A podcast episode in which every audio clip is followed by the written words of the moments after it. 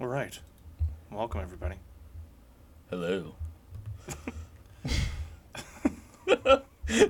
We're both uh, just so everybody knows. Cam and I are like quickly dying of heat exhaustion. Yeah, it's it's the hottest episode yet, and and I don't mean because there's all kinds of sultry content.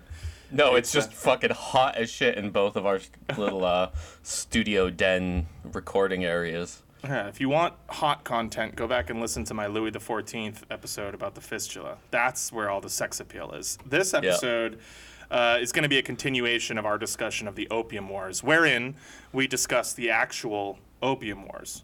Um, last The time, wars fought over opium. Yeah, yeah. And last time we kind of talked more about the conditions leading up to the Opium Wars. You know what uh, the socioeconomic situation was that allowed for this to, you know, happen.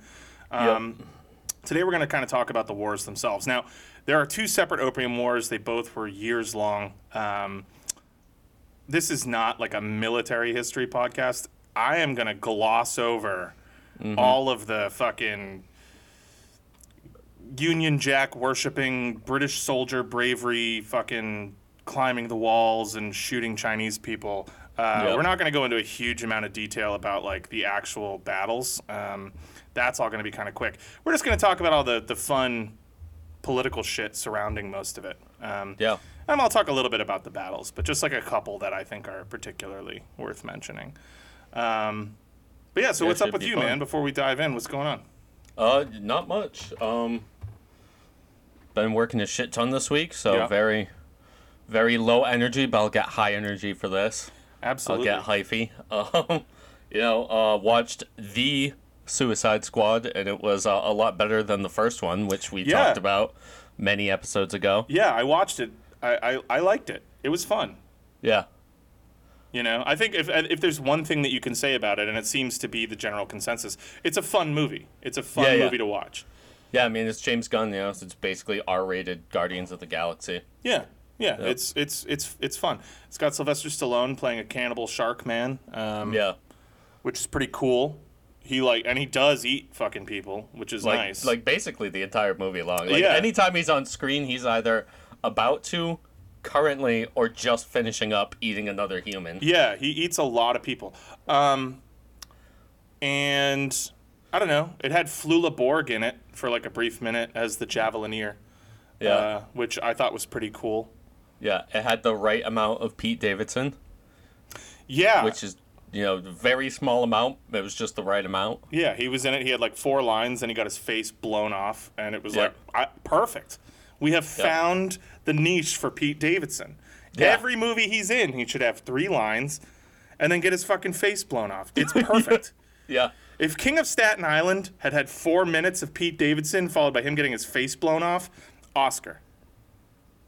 yep. That was actually a As a that was a pretty as- okay movie. I, I didn't watch it. I was pretty okay. I have not seen it. Yeah, I, I, I'm not gonna go so far as to like heavily endorse it, but like if you find yourself like watching it, I don't know, it's not bad. It's pretty good. Okay. Um, yeah, so we watched that, and uh, Yeah. Yeah, we both watched that. I don't know. We You see, you seen any you seen any good sex pornos lately?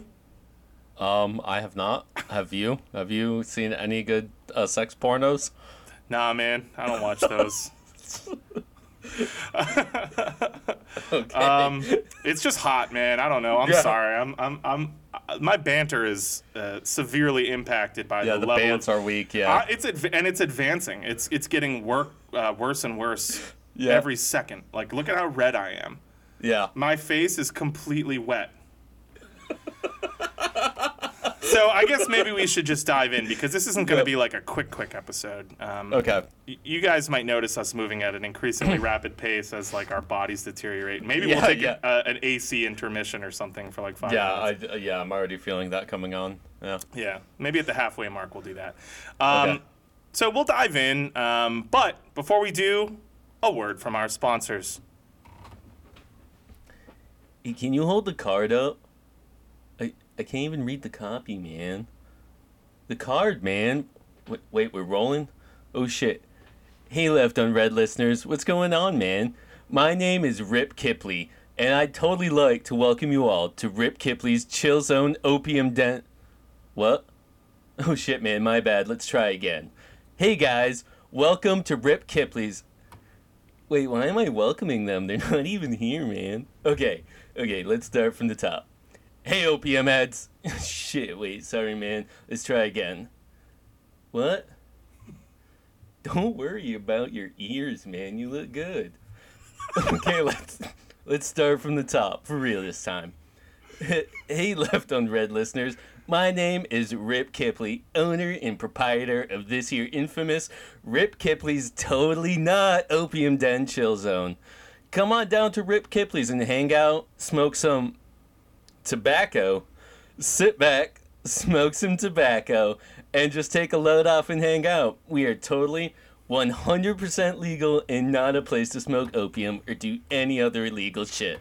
So come on down, say that Left and Red sent you, and get smoked the fuck up today. Cheers, man. I'm Rip Kipley. Dude, that place sounds chill as fuck. Yeah, and I definitely don't think they smoke opium though. I was gonna say we should go there and just chill and, and have like a legal good time. yeah, just a very cool and good, very legal, very cool, a perfect hangout. All right, Rip Kipley, man. I'm gonna have to look into that after this episode because I'm gonna Yeah. need to chill because I'm melting. yeah. Which coincidentally is maybe how you'll feel when you hang out and smoke the tobacco they have at Rip Kipley's. Yeah, yeah, get smoked the fuck up.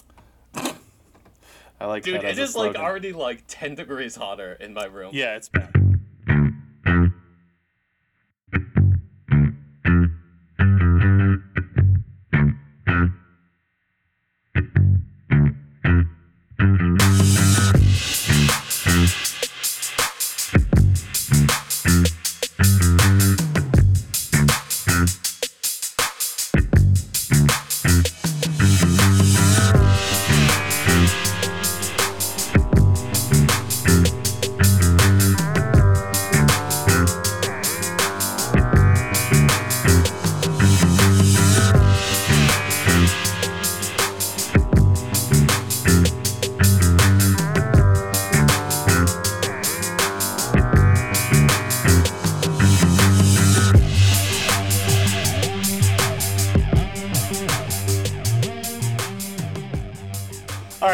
Dive in. Let's just dive in. We're two hot boys. We're gonna dive in.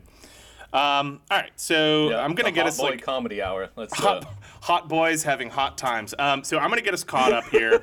Um, so if you'll remember, when we left Yeah. off talking about the opium war in part one, which is episode 25, if you haven't listened to it, y- you probably should. I mean, we don't necessarily consider ourselves like a sequential podcast, but when we do multi-parters, you should probably listen to part one. Um, we left off after the small skirmish at Kowloon in July of 1839, which pitted Chinese defenders against British naval and merchant antagonists.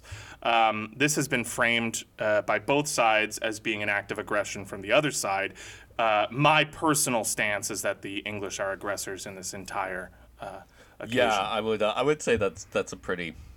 Yeah. You'd It's be a pretty surprised. Non-controversial take. there are there are still modern historians who are like fucking waffling on this, and surprise, surprise, they're mostly British. But um, it's it's yeah. It's They're probably also very pro-business. oh sure. Like, how dare how dare you you try to choke off our profit streams? Oh, there are lots of like hot revisionist history takes talking about how like in the long run the introduction of the free market to China was a Yeah. good thing.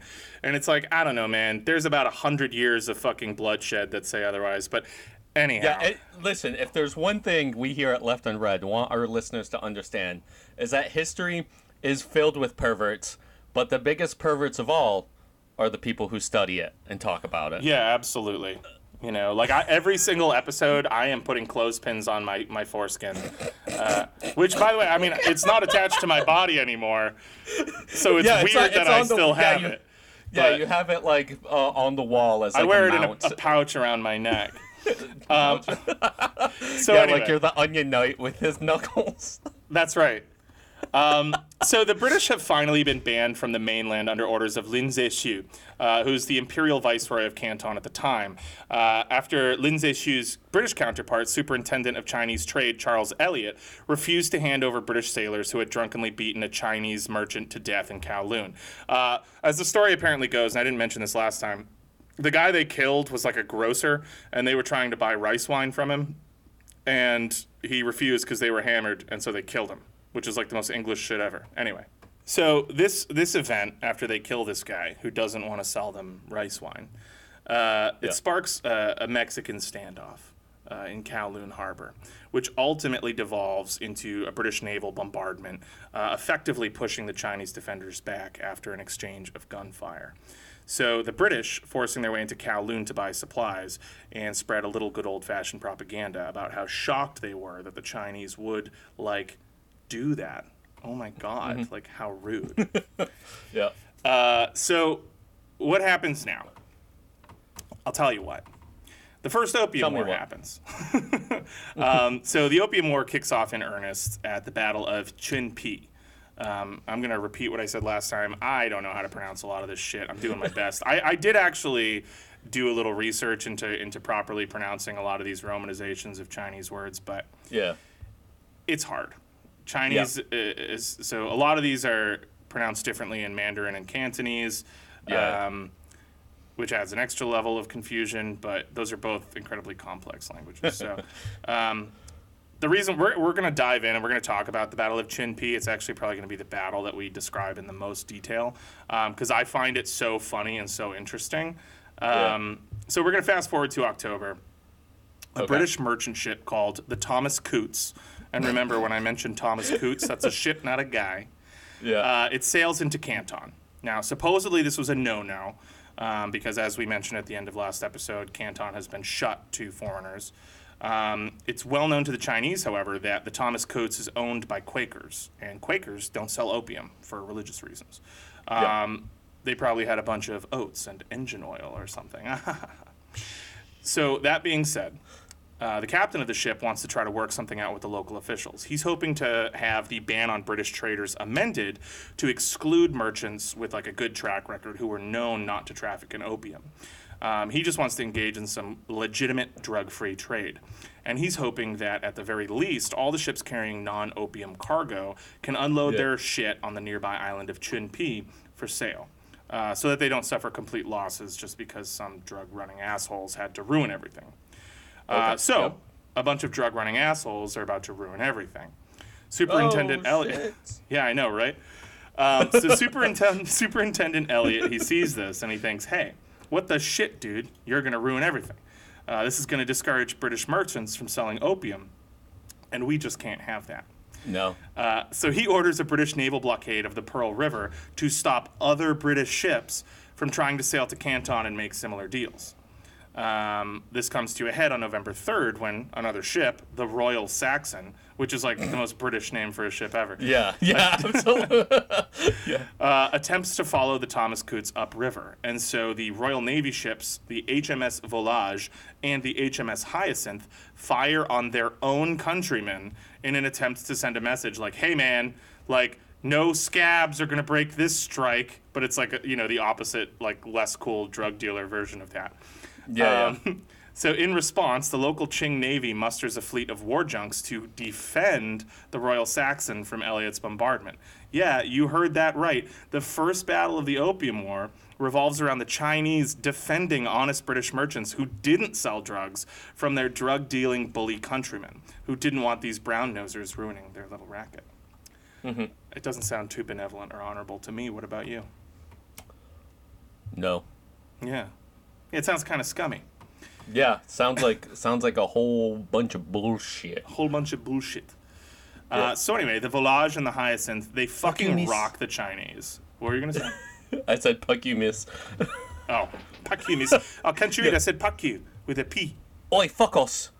Man, dude, he is he's canceled, Oh, I mean, which For- was guaranteed to happen. I'm not disagreeing yeah. with it. He I basically mean, made his it's whole amazing. career on It's blackface. amazing how far he made it into like like like how like it was pretty late into him doing uh Yeah, some pretty sketchy comedy for him to Yeah. get canceled. Yeah.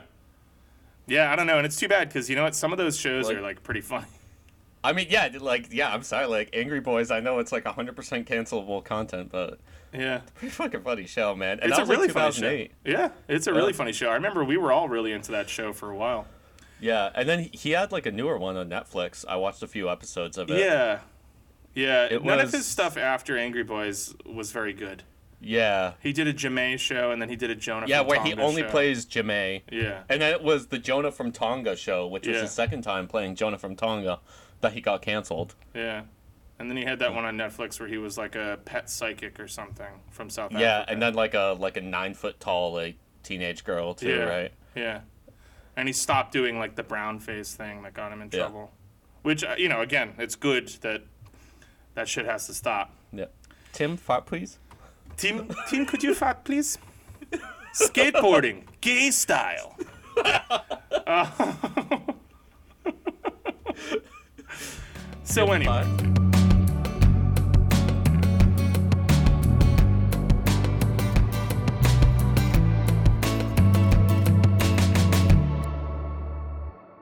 I digress. Uh, the Volage and the Hyacinth, they rock the Chinese fleet, destroying four ships, taking essentially no damage. Uh, unfortunately, this is going to be kind of the theme in the Opium Wars. Uh, Yeah. Both fleets withdraw.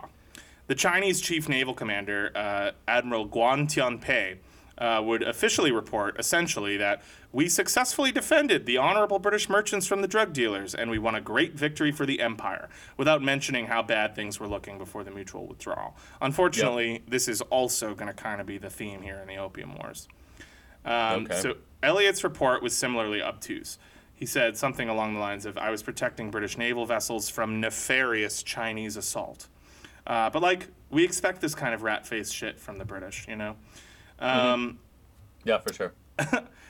However, the Chinese do have one tactic up their sleeves at this point that Elliot fears, and that's the use of fire ships or hellburner ships, um, which is a super old military tactic that's not confined to China, but potentially originated there, famously used. Um, I don't know if we have any Dynasty Warriors fans there, but uh, the, the, the Battle of Chibi, the Battle of Red Cliffs, uh, where Sun, Sun, Sun Quan, one of the Suns, set a bunch of ships on fire. Anyway, basically, what you do is you pack a ship filled with like gunpowder and incendiary materials, and then either let it drift on the wind, ideally, or have like a skeleton crew of guys who hopefully can jump out in time, um, steer it into an enemy ship formation, and then set it on fire and just like wreak total havoc over a bunch of ships.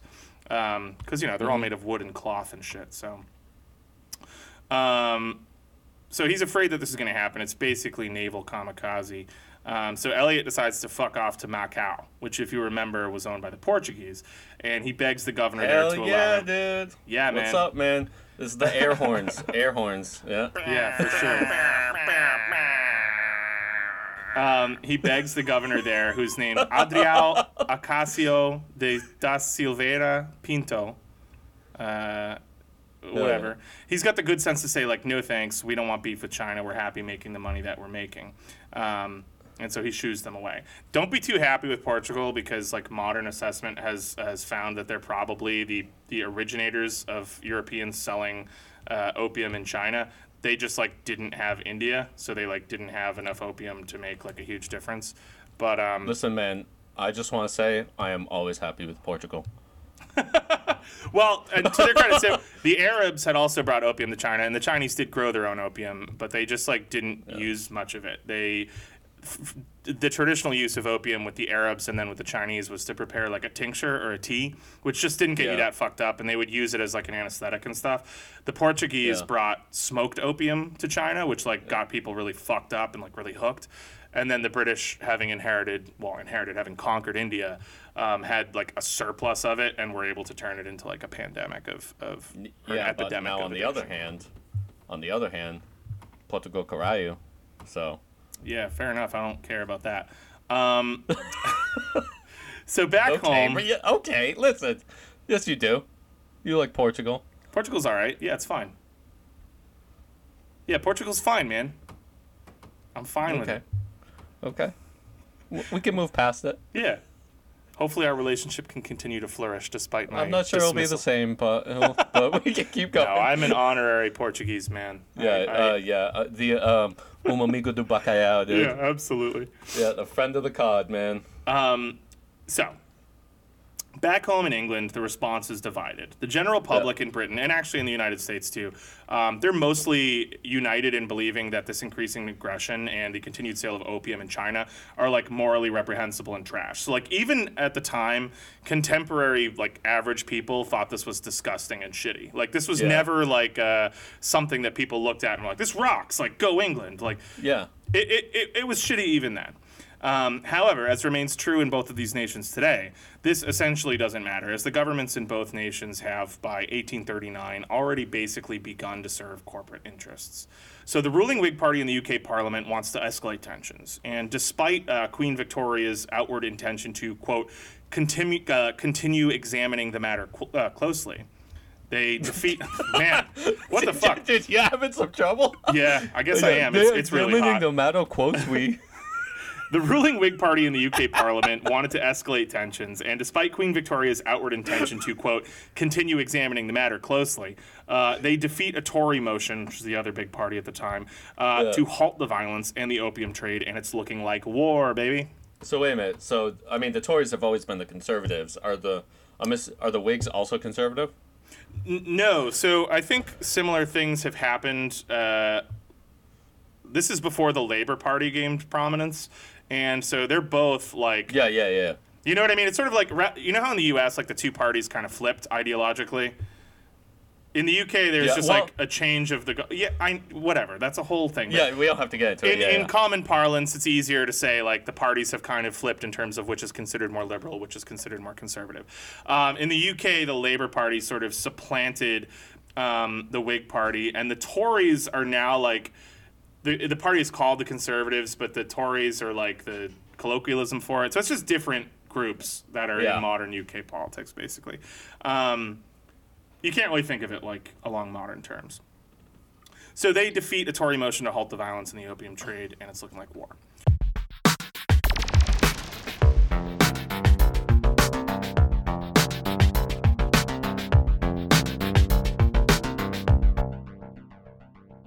Um, Yeah. So the first opium war breaks out, and I'm not going to dissect every battle, as I said. Um, Yeah, yeah. But the point is going to be to talk about like the backdrop and like what's going on and why all this stuff matters. Um, For So the primary Chinese commanders here are Guan Tianpei, uh, who, as I mentioned, is the Grand Admiral of the Chinese Navy, and General yeah. Yang Fang, who commands the southern armies. Uh, this is all in southern coastal China. Yeah, yeah, So the yeah, yeah. the emperor at this time was the Daoguang Emperor, who's the sixth Qing emperor to rule over China proper. Um, because remember, the Qing dynasty started just being sort of like a northern insurrection against the Ming, but eventually they consolidated control, and by now they have, you know, six emperors have ruled over all of China. Uh, notably, Dao Guang is remembered for being stubbornly traditionalist, even in the face of foreign and domestic crises, and refusing to adapt his rule to the challenges facing the nation. So he historically though, the, yeah, hist- historically that that sort of uh, game plan works out great. Yeah, I mean, it, Yeah. well, so it does uh, when things are fine, right? But in times of upheaval, it's like the the absolute worst. Well, well, that's that's what I mean about being stubbornly traditionalist, even in the face of um, degrading material conditions. yeah, exactly. It's it's it's just not good. It's, not it's almost always a recipe for uh, um, for the world entering the cool zone. Right, right. um, so on the British side, uh, back home, the war effort is sort of directed and pushed by Foreign Secretary Henry, 3rd Viscount Palmerston, who's uh, a member of Parliament and a war hawk, who basically led the push for war. Um, Back in China, uh, Elliot remains in charge of general British interests, with Commodore James Bremer leading the Royal Marines, and Major General, this is a funny name, I think it's Hugh Goff, but it's H U G H G O U G H. Yeah, Hugh Hugo, Hugh Goff, I don't fucking know. Yeah. Um, he receives general command of the land forces in China.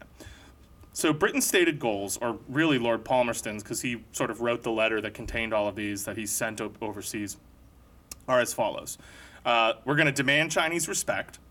We're going to secure Okay. the legal rights for the superintendent to administer punishment to British nationals in China. Remember that whole situation in Kowloon where China wanted to punish the guys who murdered that dude, and he was like, "No, I'm not. Whatever." Um, they want to make that the legal precedent. Um, they want to Okay. seek recompense for destroyed British property, which is pretty cheeky. Um, Gain more, uh, the most favored trading status with the Chinese, which we'll talk more about later. Uh, they want to request the right for foreigners to own property in China. Uh, they want to ensure that if any British national is caught carrying contraband, that even if the contraband is taken, the national will be let free. Um, they want to ask that British merchants be allowed out of Canton and that the ports of Amoy, Shanghai, Ningpo, and Formosa, which is what they used to call northern Taiwan, be open to trade. And then lastly, and this is a big one, that island or that an island or islands be acquired, i.e., conquered, offshore of China to, for use as either permanent trade hubs or to be ransomed back to the Chinese for similar gains. So basically, this entire thing is let the British ransack your shit. Oh yeah, absolutely. That is the total moral of the story with the Opium Wars, and it, it doesn't end here. Like this is just what they want right now. Get ready. Like 'cause- literally, like in every possible way that they can think of it, they're like, "You see this shit? That's your shit. We want that to be our shit." Yeah, absolutely. Because we want your tea, and we are sick of having to pay for it. So Yeah. we want it all. So uh, they don't want an outright war um, because at this point the Chinese and the British are both involved in other conflicts elsewhere, um, which we're not going to really talk about. Um, and also, let's face it, war sounds so yucky, and so they want to keep the scale of the conflict to what they called a punitive expedition, which you should recognize that sort of concept because we still do that. That that's sort of a double talk. yeah, exactly. yeah. Um, so they're going to harry the Chinese coast, uh, raid and capture islands, and wear the Qing forces down until they're down to uh, parley with the British. Um, to accomplish this, in 1840, a series of expeditionary fleets, which are not full-scale war fleets but smaller, more mobile fleets, uh, they have ground troop carriers, gunships, whatever. They're launched for China. Okay. So we're going to get down to the actual fighting here. So the first order of business was an assault on the Chushan archipelago, which is home to the port city of Dinghai. So the British stormed the islands. Come on, man. I know. I like that name though. That's a good It's one. a good like name, it. yeah. Yeah, Ding Hai. Um, so the British storm the islands. They take the city. Um, they leave garrisons there, but they're immediately ravaged by disease, and like most of them die. Um, and they move to sail up the Pearl River, which, as you remember, is the river that empties out into Canton and is sort of the easiest way for the Chinese, uh, the British, to access mainland China. Um, so they're going to go up into China proper. By May of 1841, after months of blockade, negotiation, back and forth skirmishing, the British had stormed and taken Canton and were moving further up the Pearl River towards Nanjing, where they met with a fully determined Chinese counteroffensive. Um, the Chinese had been slow to mobilize. They basically believed that the British had been successfully repelled after Chinpi. They had no real concept of how powerful the British Navy actually was. Um, and they had been uh, culturally dominant for like almost 2,000 years at this point. So the idea that like some foreign barbarian is going to sail up and just wreck your shit, you know, like they thought like, okay, they've got like a couple big warships and that's what they've got. They don't realize that like the couple warships off the coast of China are like an afterthought that are basically just there to like. They might not even realize they're fucking there. yeah, right. They're kind of Like- up their own asses, like- and they also have a lot of like Yeah. internal strife going on at this point. There are internal rebellions, whatever. And so to to the Chinese government for a lot of this period, uh, the wars and the skirmishes with the British. Um, they don't really realize how big of a deal it is until it's like way too late because they're Yeah, yeah. concerned with what they think of as like more imminent pressing issues, um, sort of internal issues within the empire. Um, but by now they have mustered a full-fledged military response, and they're they're prepared to meet the British head-on. And I don't want to give the wrong idea. I think a lot of people present this as like the Chinese like still fighting with like swords and spears. They had guns, like they had cannons and rifles and whatever. They just weren't a fully realized modern military fighting force. You know, there were still swords and spears. Um, there was still using cavalry in, in, in, a, in a very different way. Um, they didn't have the same kind of armor and training. It just wasn't like a fully realized modern force. They did have guns and shit though. Like they Yeah. weren't like, you know, totally outdated. Um, the thing is, as we mentioned before, um, well, I just said that, so we'll skip that. Um, oh, but I did say so. Like, they were sort of disincentivized to modernize their army because for like I said, like 2,000 years, they've been the big swinging dick in East Asia. If it ain't broke, don't fix it, right? Like, Yeah, they're, they're- they, they didn't have to just go through the fucking mulcher that was the Napoleonic Wars. That Right. just like completely changed warfare in Europe. Right. Europe had spent the last like, you know, thousand years just in constant brutal warfare, just like Yeah. sharpening the edge of their sword on each other. Yeah, And now they get to China and they're like, what do you mean you guys haven't just been like putting each other through a meat grinder every century? Like, so China was just over here We like, had some, yeah, we had some dude who uh, tried to conquer the the entire continent, and Yeah. we just like literally had like a constant succession of eight wars against him, where Yeah. he was putting us through the mulcher until we finally won. Right, right. So this is we're talking about like a post Waterloo, a post Trafalgar British fucking military machine. You know, their navy is like psychotically well tuned and excellent. Yeah. And the Chinese are, are for better or worse, are, or well, really worse, are still using like you know thousand year old ships. You know, they're not actually a thousand years old, but the technology Yeah, hasn't yeah, really yeah. changed. And the British have like state of the art maritime equipment, gun batteries, things like With that. sailors who have probably been in dozens of skirmishes Right. and battles. They've got lots of practice, whatever. Like Yeah. these are not like guys, you know, sitting on their heels, like chilling, collecting a sweet government pension. They're out to fucking kill. So, like I said, you know, the Chinese army's policy prior to this was like, if it ain't broke, don't fix it. They're about to get broke. Like Yeah. it's, it's it's about to happen, and and it's going to happen bad. Um, so the British Marines, supported by naval bombardments and reinforcements from home, end up crushing the Chinese counteroffensive after a year of hard fighting. Um, when I say hard fighting, I mostly mean hard fighting for the Chinese, who are throwing waves and waves of soldiers at them, and the English are taking like essentially no cata- uh, no no uh, casualties. Notably, Yeah. during the Battle of the Bogue, uh, Admiral Tianpei, leader of the Chinese naval forces, is killed in battle, which sends the chain of command into disarray. They're a very bureaucratic military, and having the head guy like suddenly die, it's fucked up.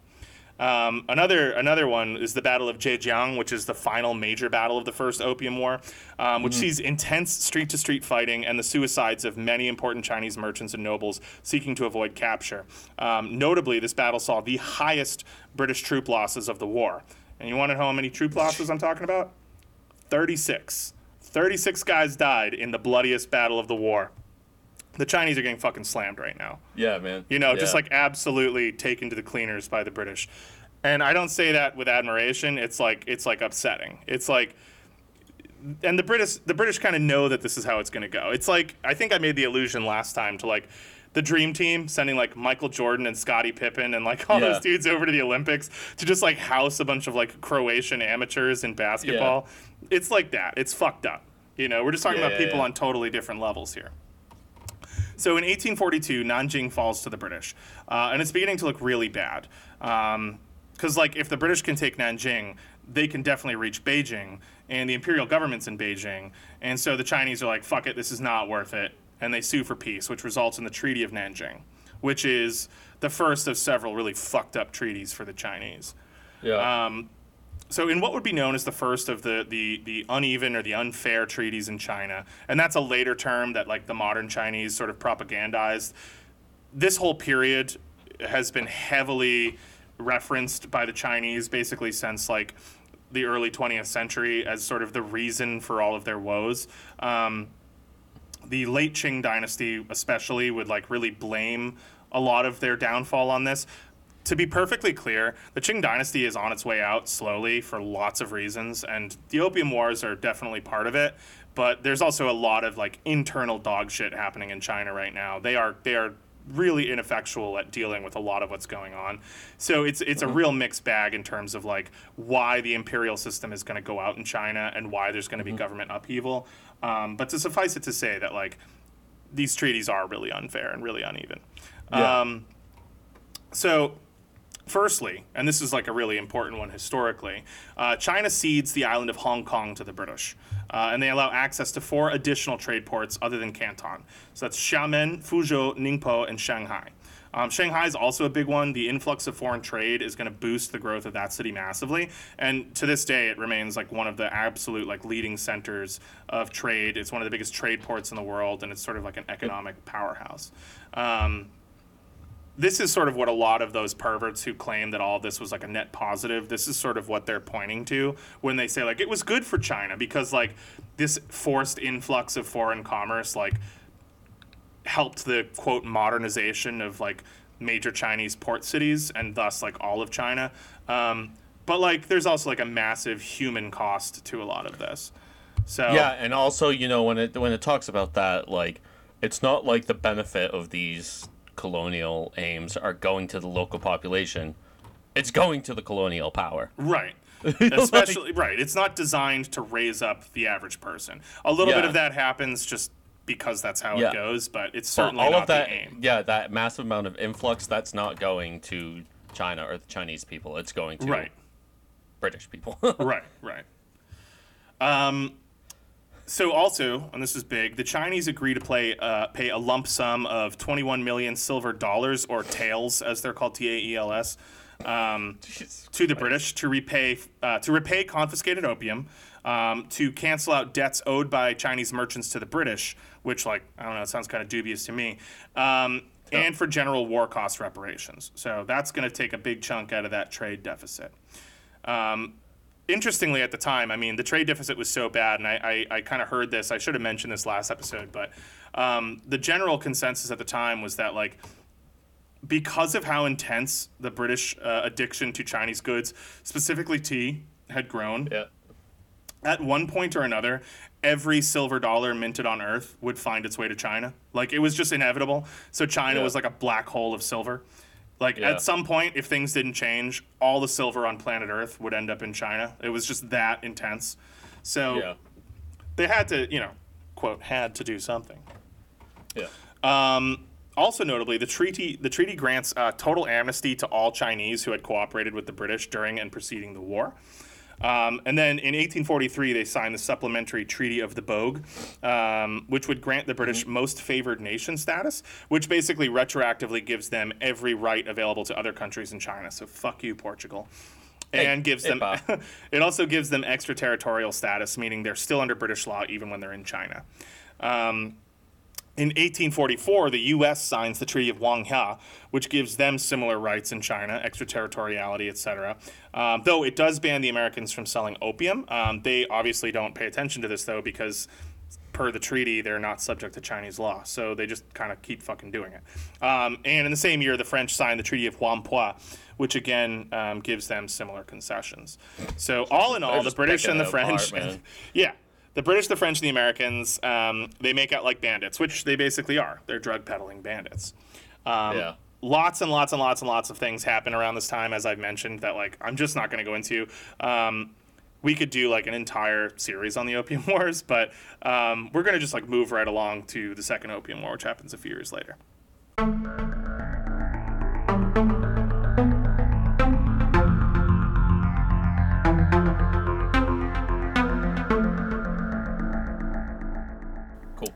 So after the treaties following Opium War One, the Qing government is uh, salty to say the least. They're pretty butthurt about this. Um, They repeatedly make attempts at keeping some vestige of authority over the British, who by now have made it quite clear that they are not willing to cede anything that they've gained. Um, notably, in 1847, after repeated issues at the mouth of the Pearl River, which the British call the Boca Tigris, which means mouth of the tiger. Um, so the Chinese have sort of been like harassing their vessels passing up the Pearl River, things like this. Um, Yeah. The British basically just like take all the forts at the mouth of the Pearl of the Boca Tigris and invade all the forts and they spike their guns, which basically involves taking like a big lead spike and hammering it into the mouth of a cannon to block it. So they basically, rather than just like going in and like killing them all or arresting them or whatever, they're just like, oh my god, you guys clearly can't handle having these cannons here. And they like put child protective locks on them and then just leave them. And they're just like, you can keep them. They just don't work anymore. Um, Yeah. So this is like a, a pretty clear intention to neuter and humiliate the Chinese defenders, which it does. They don't like this. So, notably, the French and the Americans had included clauses in their treaties which allowed them to renegotiate terms after 12 years. Uh, the British had not thought of this. It's a great idea. Um, Yeah. But they were, quote, the most favored, most favored nation. So in the 1850s, they begin demanding a renegotiation. They want all of China open to their merchants. They want legalized opium. They want to be allowed to export Chinese laborers to their overseas colonies. And right now, the Qing government is like, you can't just take Chinese people away and like use them to build your shit. And the Brits are like, Yeah. why? We'll like pay them something. Yeah. Um, and so they call them coolies. That's like an old school, it's probably racist now, like an old school term that the British had for like cheap indigenous Asian laborers. They called them that in Oh, Burma. and that's got to have some kind of racist Yeah. like reasoning for it. I think it's a derivative of, of some sort of like Indian terminology that they just like, like everything, they just like couldn't pronounce because they didn't give a fuck to try. So, but I don't know. Yeah.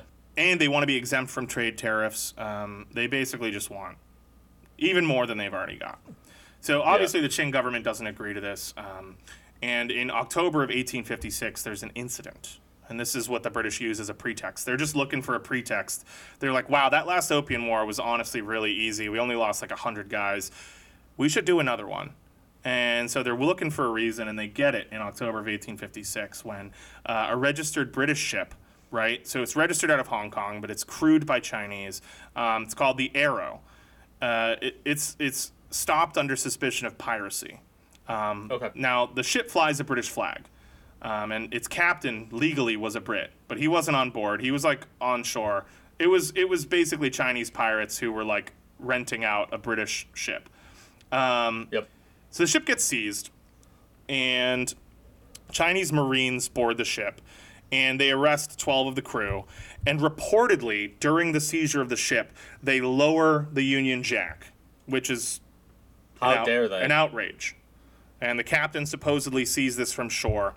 And he petitions Harry Parkes, who's the British consul in Canton, who in turn petitions the local governor of the city of Liangguang, who's a guy named Ye Ming Chen, to release the prisoners and to apologize for the insult to the flag. Uh, so Ye agrees to release nine out of twelve guys, and he does not agree to apologize because he's like, "This is fucking stupid. Like these guys are pirates. Look, the three guys in charge we're keeping, we are not apologizing for lowering that stupid fucking flag. You can have nine of your guys back." So the British are like, "This will not stand. This aggression will not stand, man." And Yeah. they st- and they start bombarding the river forts, uh, and then eventually they just assault the city and the Americans are there. They support them. They take the city of Liangguang. Um, the Americans are like do like some real American shit, and they start planting American flags all over the blown out city walls. And they plant one It's on like, top of yeah, they plant one on top of Ye Ming Chen's personal residence, which is like a pretty clear like fuck you. Um, yeah. Ye Ming Chen is actually captured and he gets fucking deported to Calcutta, which is like illegal. They took a Chinese national and just like sent him to India and he ends up starving Yeah. himself to death, like just because he doesn't want to live with the shame of being like a servant in some like foreign shitty land, according to him. Yeah. Um, yeah. So the British do withdraw, but the pot is now simmering. Um, they're delayed from further military action by par- parliamentary talks on the incident, as well as the Indian Rebellion, which happens right at the same time. Um, I remember in school learning about this and it being called the Sepoy Mutiny. Um, but this implies that the rebellion was unjust and illegal. Like calling it a mutiny sort of implies that it was like wrong for them to do this. Um, so they don't really call it that anymore. But basically, sepoys was like an old term for British soldier. I'm sorry, Indian soldiers in the service of the British Army who were, you know, uh, understandably pretty upset and chafing under the rule of the East India Company. And so they launched Yeah. a full scale revolt in India, which was uh, very large and very well coordinated, but was ultimately crushed by the British. But it provides a distraction from the Opium Wars. So all these troops that are in Asia are diverted to quell the rebellion. Concurrently, in 1856, there's a, a French missionary who gets killed in China. His name is Auguste Chapdelaine. And he was in the province of Guangxi, which at this time, remember, was still closed to foreigners. Um, there were just these five ports now after the last war that are open. Um, so he's preaching the gospel there. And religious freedom does not exist in China. It, I hesitate to say it like that because it makes it sound like people are being repressed, but like this law is basically used to prevent like Europeans from exerting foreign influence over the people of China, which is really like let's be honest, what's going on when they're trying to convert people to Christianity. Um, so that's banned. Yeah. So he gets he gets taken and he gets killed. Um, and so the French are really upset and they call Britain and they're like, listen, man, if you're trying to fuck up China, we're in this time. And so they've got France on their side now.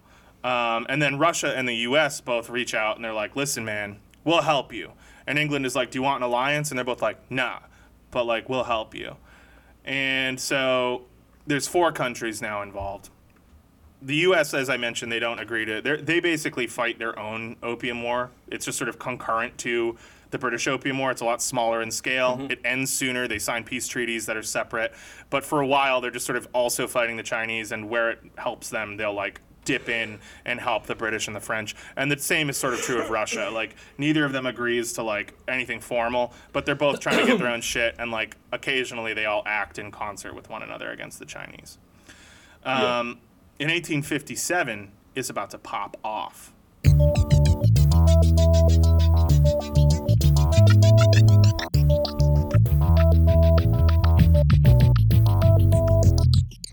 Nice. So in 1857, the British assemble a force in Hong Kong and are joined by supplementary French troops. Um, and they decide, hey, let's take Canton again. We did that once, let's do it again. that shit was cool as fuck. the yeah, it was dope time. when we did that Let's last go, time. Let's go, boys. Let's go do it.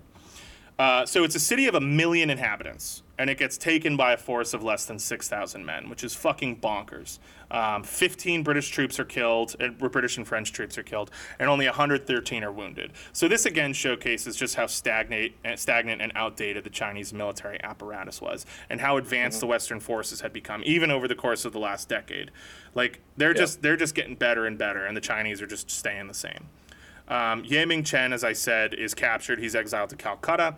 Um, in 1858, uh, May of 1858, the coalition forces begin attacking the, the Taku forts, which are a series of forts guarding and blocking off the Hai River, which is the river that most quickly allows access to Beijing. Um, so they take the forts, but then China sues for peace because if they take the Taku forts, they can reach Beijing. Um, so they call off the assault, they give the forts back, and they draft the Treaty of Tianjin, Okay. um, which the. Chinese see and are like, we're not, we're not fucking, we're not fucking signing this. But they draft it. All the other countries, Britain, France, Russia, the U.S., um, sign it, and it gives them rights to ten more ports being uh, ten more ports being opened.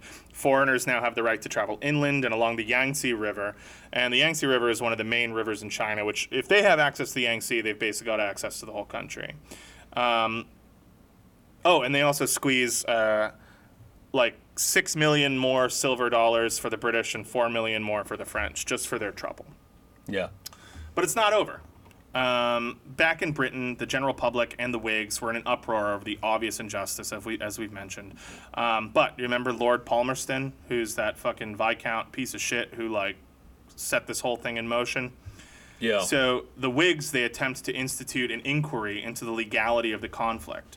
Because e- at this point, even the other Whigs are like, this is, this is fucked up. yeah, yeah, yeah, yeah. But uh, he, Lord Palmerston, uh, is really pissed about this. So he forces, and I'm not super good on parliamentary practice, so I'm not going to go into it. But I will say he, through maneuvering and whatever devious bullshit, he forces a dissolution of Parliament, which leads to a general election in 1857, and that effectively disrupts any parliamentary inquest into the war. So the war is just going to keep going, and by the time Parliament can get their shit together, it's too late. Yeah, man. Par- par- parliamentary uh, politics are crazy. Yeah. You can just constantly be. It's weird to me that there's systems where you don't know when the general elections are going to be. Yeah, You can just be like, everybody's like, you know what? Fuck this. we're having We're one. voting. We're voting. I want an election. That's like how Netanyahu Netanyahu was staying in power in Israel. It just Yeah. like kept fucking calling general elections. They had like I think more than one. They were averaging more than like one a fucking year. Yeah, it's insane. it doesn't make sense to me either. Uh, it's it's definitely interesting, and I'd like to learn a little more about it. Um, Yeah, I mean, it also feels like it's more democratic than what we have.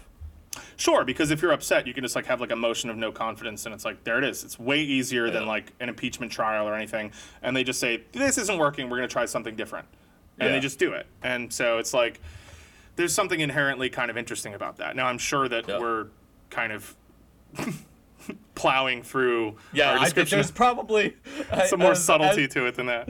Yeah, as uh, the basically our second and third most listened to countries, Right. Uh, and I guess fourth most are all parliamentary. Yeah. they're all probably just sitting there like these fucking idiots. I have no idea what they're talking about. So um, in that case, fuck you. We know everything that we're talking about. Yeah, man, we're experts on all of this, and I totally don't Yeah. just like quickly research all my stuff online in the week preceding an episode. Um, so, so meanwhile, uh, the Chinese have been beefing up defenses at the Taku forts because they realize that this is like the main artery to allow access to the imperial government, and they call down a Mongol general named Senge Rinchen. Um, who is in the service of the Qing government. Remember how like the Manchus who make up the ruling caste of China at this point are sort of a northern Tungusic people who have sort of cultural ties to the Mongols and the Jurchens and whatever. So Yeah. this guy is, is is ethnically Mongol, but he serves the, the Qing dynasty. Um, and he, he comes down and brings additional artillery. He's sort of a warlord. He brings additional artillery, and he brings 4,000 highly trained Mongol cavalry, which, if you know anything about history, the Mongols are like arguably the greatest horsemen on planet Earth, and were famed for their their well-trained, disciplined cavalry soldiers. And that There's is been a no couple. different. Uh, there's been a couple famous times in history. Yeah. Where a bunch of uh, perverts from the steppes came and conquered a bunch of bullshit on Oh, yeah. horses. yeah. And and that's some of my favorite shit in the world. Yeah. I love the steppe peoples and their culture and the and the, the cavalry centric warfare and all that. It's it's really and then cool. they just retreat back from whence they came. yeah. And then everybody forgets about them and then like 300 years pass and then they're like, "Oh yeah, we're back. Like we got organized again. Sorry yeah, everyone." they're just like, hey, what's going on? We're back. yeah, we're still really good at this shit. Yeah. yeah, we do it the same way we've been doing it and you still Yeah. aren't good at Oh man, it's so funny. Anyway, we'll talk more Yeah. about that, but just know that Mongol cavalry is a big fucking deal. Um, so the British and the French, they see this and they think, fuck yeah, let's start some more shit. Um, so a British naval force under Admiral James Hope, and I hope he doesn't get up to any, any dirty business here. Hey, I know. hey. They set sail up the Hai River and they demand to be let past the Taku forts and into Beijing. They have a bunch of diplomats on board and they want to meet with imperial officials. But they have a bunch of soldiers. They have like 2,000 They would soldiers love with to them, too. speak to the manager. They want to talk to the manager. They've got some some some pointers about how things are being run. Listen, this isn't how you run a business. this isn't how you treat a customer. Oh man. So uh, Senge Rinchen, he's like, um, you can send your diplomats, but the rest of you absolutely cannot pass because we know how that goes.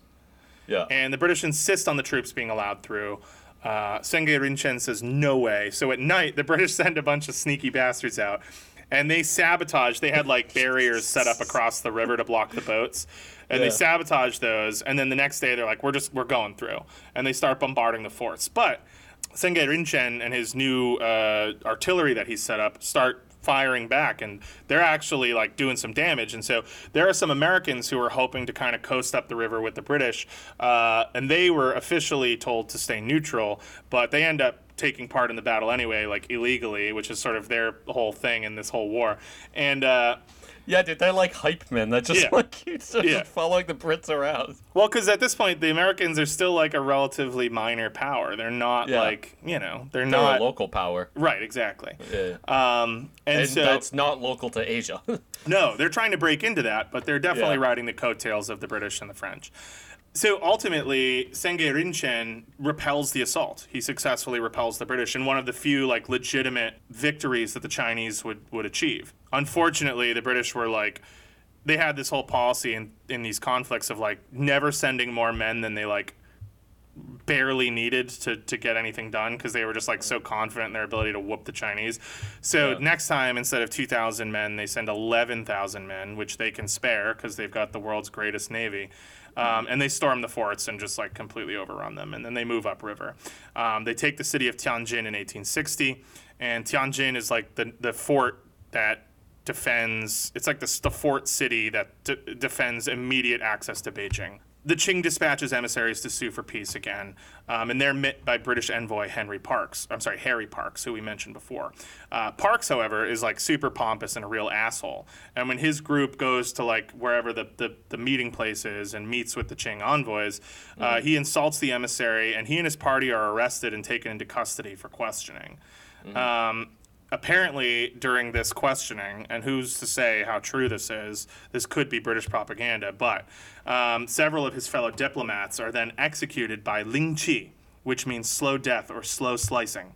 Uh, which is a legitimate thing that, that the Chinese did do. It's it's it's real, and basically parts of your body are like slowly and methodically cut off, starting at your extremities, and then tourniquets are applied so that like you can stay alive and have like more parts of your body cut off until you're basically just like a stump. Um, apparently, the British recovered their like disfigured corpses and were like, "That's it, no peace." And so they march on Beijing. Um, they again clash with Senge Rinchen's Mongol cavalry and 6,000 infantry um, at Baliqiao, which is Eight Mile Bridge, which is like this big stone bridge that leads into the city of Beijing. Um, unfortunately, and Eight he's been doing really say? well. What'd you say? Eight Mile, you say? Yeah. their palms are sweaty, their knees weak, their arms are heavy. Um, so, unfortunately, even though Senge Rinchen has been doing so well up until this point, actually like given the British what for, um, he decides that the best way to defeat the British is with like a total show of force, and leads like a full frontal charge through like a I mean, it's a pretty big bridge, but it's still just over a bridge at like a, a, a fully arrayed and prepared like British gun battery, and just gets Good. fucking decimated. Like, So there's just like this like rousing moment where he's like amping up his troops. Yeah, he's like, "We're gonna kick Talking them about out." defending your homeland. You know what I mean? Everybody's cheering. You know, Yeah. you as the viewer, you start getting goosebumps. They just start charging in there and just get mulched. yeah, they they get absolutely fucked up. Um, and so the British stormed Beijing. Um, the Xianfeng Emperor had fled the city, uh, and he left his brother. Uh, what is his brother's name? I don't know. You're supposed to tell me this. I know. I, I, I didn't write it either place. I want to say his name was Bo. Whatever. So it's the Emperor's brother. I, I don't know why I didn't write his name, Bo. but We'll go with Bo. I think it's Bo. Um, Okay. So the Emperor brother, Emperor's brother, is left behind to like deal with the British, and they immediately enter the city and they begin ransacking the imperial summer palaces. Um, so as you've probably heard, if you know anything about um, Beijing, there's the city of Beijing, and then at the center there's the imperial city, the Forbidden City, which is for members of the imperial family only. Now you can get in, right? Because the, the, the CCP doesn't fucking believe in that shit. But um, at this point, like, no, not only had no Westerner never set foot in the Forbidden City, but like normal Chinese people couldn't set foot in the Forbidden City. It was like sort of sacrosanct, you know, like no one got in or out except for the imperial family. And so the British start talking like we should fucking burn the imperial city down. Like just to like just to show these like little fucks like who they're dealing with. Let's burn down their most sacred institution. Yeah. But eventually they decide like not to do that because it might make it harder to make deals with them after. So they just settle on burning down the emperor's summer homes and like stealing all the priceless artifacts within, a lot of which are still held in British museums. Um, so basically now the, the emperor's brother's like, were okay, you okay, thinking okay. of? Were you thinking of Gong? yeah, that's one of is his it, brothers. Is it Gong? It must be Gong. Yeah, Prince Gong. Prince Gong, yeah. Yeah. Did you just look it up? Yeah, uh, yeah, I was looking it up. It was uh, I, I had I finally had to search his brother. I couldn't find it otherwise. Yeah. But it says uh, he was a brother of the Xianfeng Emperor. Prince Gong was assigned to make peace with the British and French forces Prince who would occupy Beijing. Okay, So it's Prince Gong, and he's but he's but he is bow in our hearts. Yeah, he's our bow. Um, So Very nice. On October 16th, 1860, uh, Prince Gong ratifies the Treaty of Tianjin finally, which you know they wrote two Also years ago in the. China, also known as Bo. Um, he affirms its legality, and they add several more provisions. They're like, you know, if you had just signed this two years ago, we wouldn't have had to do this, but for our troubles, we're going to add some more shit. Um, so now, this is called the Convention of Peking, which is what the British called Beijing. Uh, evangelism evangelism is now allowed in China. Um, opium is now fully legal. Uh, they can take Chinese people overseas whenever they want. Um, a further eight million dollar indemnity in silver taels are paid. And uh, Kowloon is also ceded to the British and considered part of Hong Kong. It's like a mainland village that's right across the little strait that separates the island of Hong Kong from the mainland. So now they have like a foothold in the mainland, and they control that whole little harbor and strait and area there. Um, the Chinese were culturally humiliated. Um, this absolutely marks the beginning of the end in a lot of ways for the Qing government. Um, as I said before, there's a lot of other stuff going on that are leading the Qing government down a road towards sort of ruin. Um, but I think what's important about this is that what this really showed not only the world but also the, the people in China is that this Yeah. this this this ruling dynasty lacked the ability to protect its people uh, or to, to protect its own interests right? So if you've got a government think about this you're a citizen of a government and other countries can just come in and do whatever the fuck they want to you with no reprisal They can just take you away as They- an yeah. indentured servant. they can just do whatever the fuck they want and they can sell drugs to you and your government who claims to have you know there's a very important concept in chinese history called the mandate of heaven. And it's this idea that um, the ruling dynasty of china possesses the mandate of heaven the, the heavens smile upon them and imbue them with the divine right to rule and when you start to exhibit that you are losing hold on power, it's said that you have lost the mandate of heaven. Um, heaven no longer has, has you as the chosen rulers of the people. Yeah. And so there are starting to be whispers, um, not only because of the Opium War, but this certainly leads to it, that the Qing dynasty has lost the mandate of heaven. They are no longer the divinely mandated rulers of the people of China. Um, and so there start to be more and more rebellions and local warlords and things like that. And that's going to lead to um, a lot of really insane shit in, in the 20th century. Um, Chinese history in the 20th century is some of the most insane, nonstop, brutal shit of all time. Um, but the, the, the echoes of this period are going to be felt right up through present day. Um, so as I've mentioned, you know, not just the Qing government, but successive governments up through like the CCP, the, the current ruling party of China, really look back on this period as a, as a, a kind of a defining moment when you know Western powers abused their uh, military strength and like really dispossessed China, and uh, it's never really been forgotten. Chinese intellectuals still point to this as like one of the great historical injustices done to them. Um, Which I gotta say. Yeah. yeah, it, no, it totally was. fucked up, It totally was. And there are still, you know, historians who make arguments about it, but it's like pretty clear that, like, you know, eh, all of their internal strife and troubles aside, um, was it really our place to speed? Well, I say our, but I just mean fucking white people from Europe, right? Was Mm-hmm. it really the place of, of, of Europeans and Americans to speed that process along? I, I, I say no. Um, yeah, and I mean, so like this this starts what is now known as the century of humiliation um, in China, which is basically just like a succession of China getting fucked over by foreign powers and also like witnessing a massive internal decline in their social and political structure. Um, It sort of culminates, the century of humiliation sort of culminates in the 40s when Japan, I guess in the 30s, when Japan invades China um, and commits like a whole bunch of other atrocities there. And that's a whole other story. Yeah. Like, Um, so it's like the 1830s through the 1940s. Um, and that's sort of viewed as like the final straw that leads to, you know, the creation of the modern state of China in response to a century of being, you know, counted out and treated like, like dogs by the world. In the West, uh, you know, contemporaneously and up through present day, the Opium Wars met with general disgust from um, the public, um, as well as through lots of elements in British politics.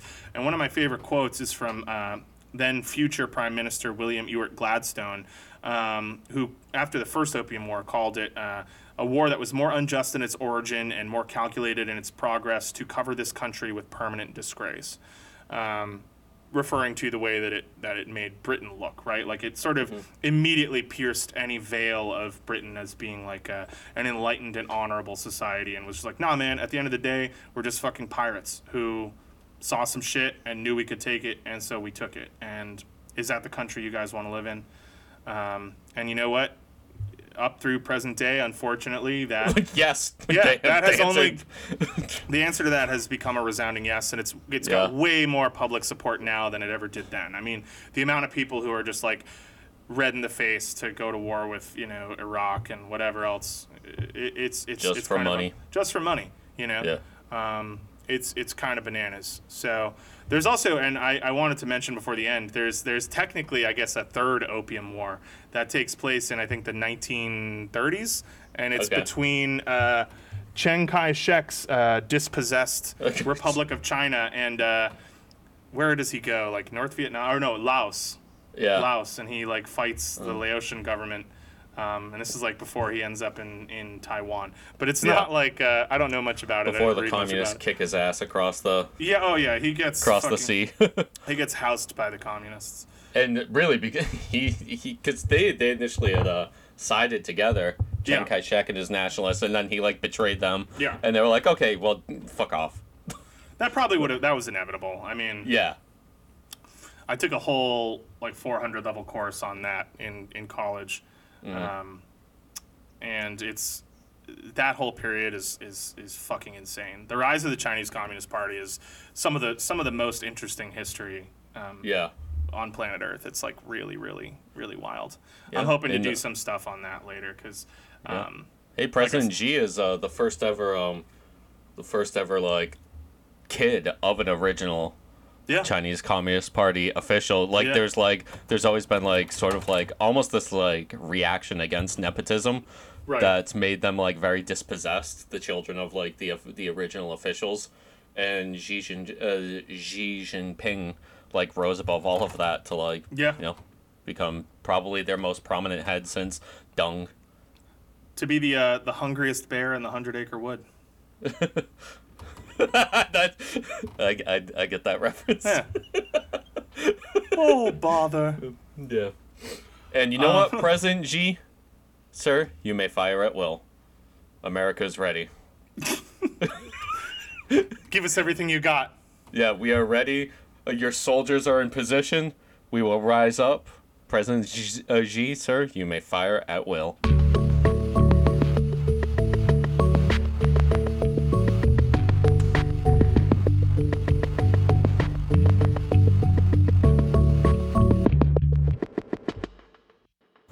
Are you saying you you want China to take over the United States? it's just a, it's like oh. a joke. Oh, okay. But I mean, also, yeah, fuck it, why not, man? It's gotta be better than this. I don't know, man. I don't know if it's better. I can't imagine it would be better. Like I feel like they're like going through their own version of disillusionment with uh, you know, party ideology and things like that. They're further and further from the light. I, I would say.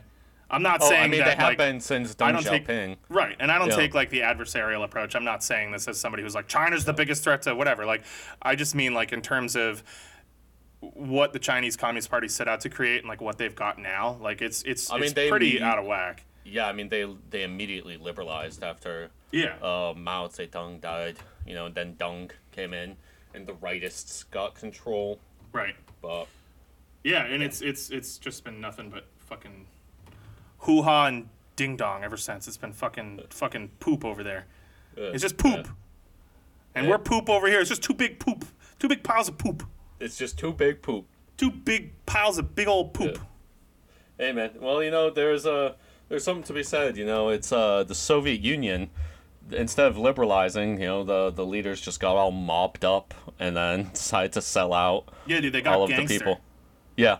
I mean, dude, they held a referendum Yeah. like as it was starting to collapse, and it was like I think it was like over seventy percent of people voted saying that they wanted to stay in the Soviet Union, but all the uh, the leaders they were just like, yeah, but we can make a lot of money. Yeah. Here's the thing, guys. Um, we didn't realize We're how rich sell we you could the get. fuck out. yeah, it's not happening. Sorry. Yeah, and then the Sorry. largest uh, drop in human life expectancy in modern history happened. Love it. Yep. And Love some of those that. places still haven't recovered. What'd you say? Some of those places still haven't recovered. Oh yeah, no. Dude, absolutely not. Yeah. It's it's ugh, I don't know. I don't Yeah. know.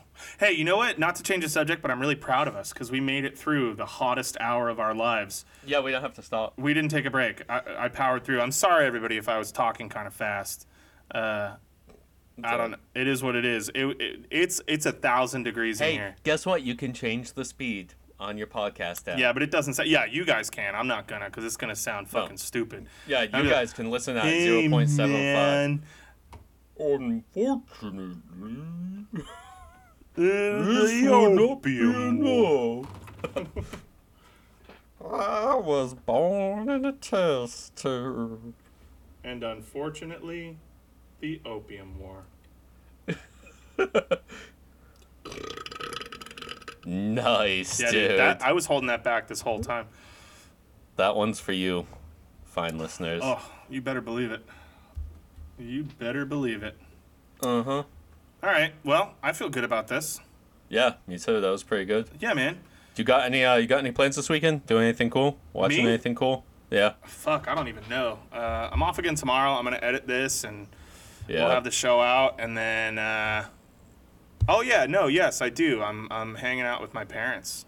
Oh, Uh, nice. Yeah, I'm excited to see them. I don't see them. That Tell them I say what's up. I will. Give give uh give the old pooch a scratch on the head for me. Yeah, man. A little head scratch. Yeah, I will. He's he's a good boy. He deserves it. Um, yeah, so that's pretty much it. And then I think Kristen might come up and join us when she's out of work. And I don't know. That's pretty much it. You know what I've been watching is uh, Critical Role. Okay. Do What's you know that? about Critical Role? no.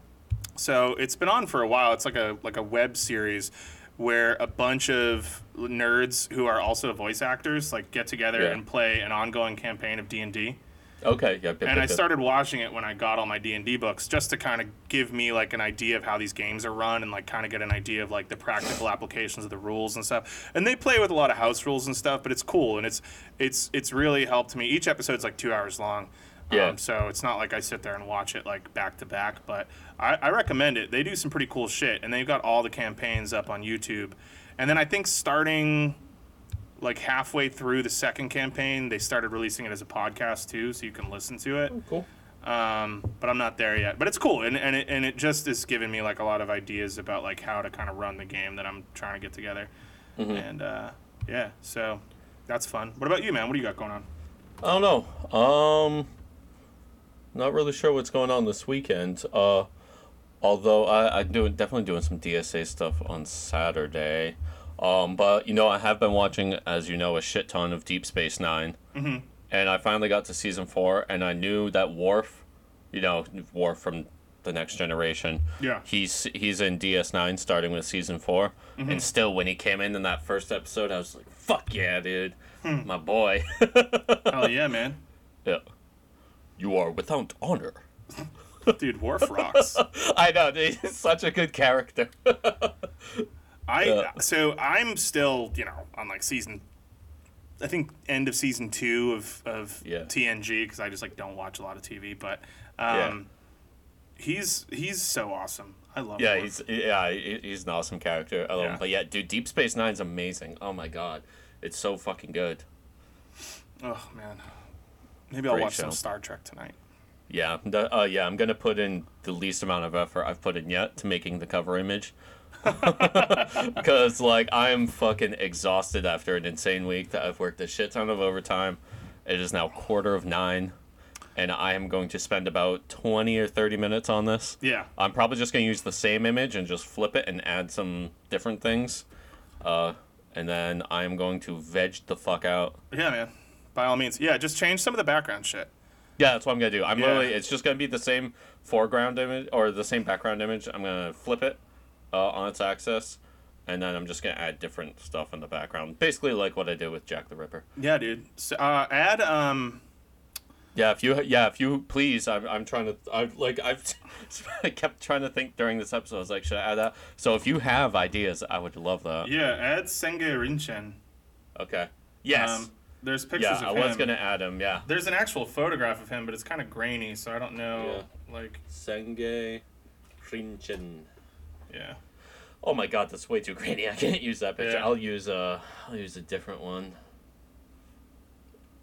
Yeah, look, damn, he damn, he's pretty swag looking though, I'm not gonna lie. Yeah, they, they, they were they were He he looks like he could fuck some fools up. they were a no joke people. Shit, although Maybe I will use that one, I don't know. I don't know. So grainy. There's there's also some pretty cool photos of like Oh, the here's battles a- of uh, the Battle of Zhenjiang. There's a lot of cool paintings of battles. You could theoretically use something other than Oh no, I see one right here. A Qing Chinese general, possibly Senge Rinchen, and he's looking like an absolute G, sitting down. Nice. Oh, is that him? Um, yeah, Like yeah, yeah, dressed yeah, in gold? in, the Yeah. gold armor. Yeah, use it. Yeah. Just Yeah, I'm use that use as that the one. picture. No, I still want the opium shit. Okay, use the opium shit. Yeah.